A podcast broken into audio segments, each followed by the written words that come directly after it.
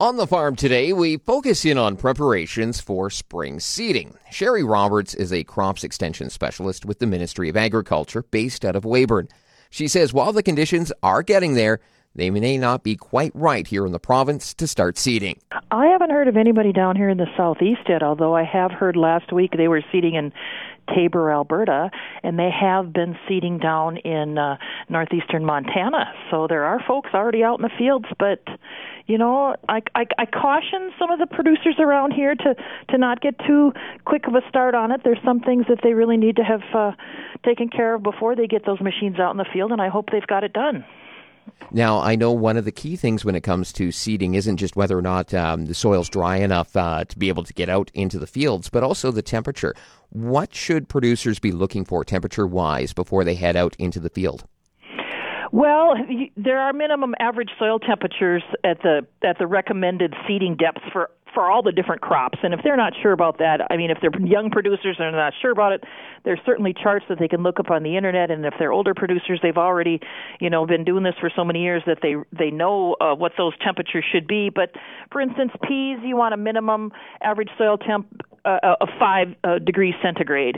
But yet, if you're dealing with uh, soybeans, you want that soil temperature to be 10. So it's it's crop specific, and people really you can do a little bit of fudging but the point is, if you get that seed in the ground too soon and the soil is too cool, then you, that seed is just going to lay there.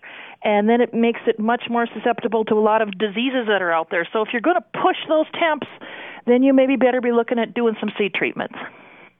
Now, uh, you mentioned there's other things that, that producers need to be on top of before they get out into the field. And what are some of those things?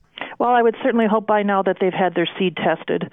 Every year should it's some of the best insurance that you can get that you're going to have a fairly decent crop out there if you know Mother Nature cooperates. But you should have a germ, a vigor, and a disease test done on all your seeds so that you know what you're dealing with and how you might have to adjust your seeding rates according to what those germ and vigor tests tell you. And also the other thing is they should have uh, last fall hopefully did some soil testing, and if they didn't, there's still going to be some time this spring to get some soil testing done before they get out there and have to plant. And these two are the the the, the easiest way that you can. Uh, create a lot of uh, farm dollars by just doing those two simple things your seed testing and your soil testing. Now, I know that moisture is also a key concern as it is every year, especially coming into seeding. Uh, I know things were very dry coming into the winter. Um, I here in the southeast corner of the province, there was quite a bit of snow, a little bit more than what was being expected. Um, what have you been hearing from other areas of the province, including here in the southeast, in terms of the moisture levels that producers are having in their fields?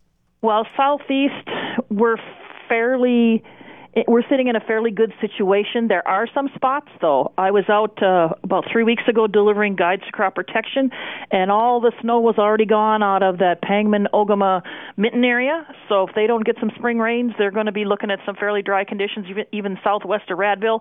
And there's a little spot down between Oxbow and and uh, Estevan in, in that area that their snow was all gone. So the snow's been really variable this year down here in the southeast, but the majority uh, received a lot of really decent snow cover. Of course, snow doesn't necessarily always melt down into decent moisture, but they certainly should have good moisture to be seeding into. And in my area, we still have uh, probably three, four inches of snow in most of the fields yet. And the other thing, and it seems that it, almost like clockwork uh, in Saskatchewan, that uh, once seeding kind of gets wrapped up or, or ha- halfway through, we always seem to get some snow.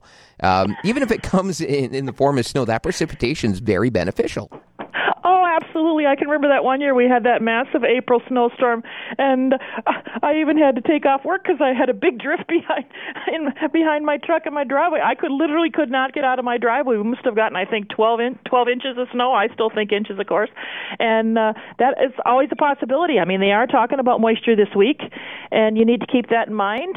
But you know, we're never going to turn down anything.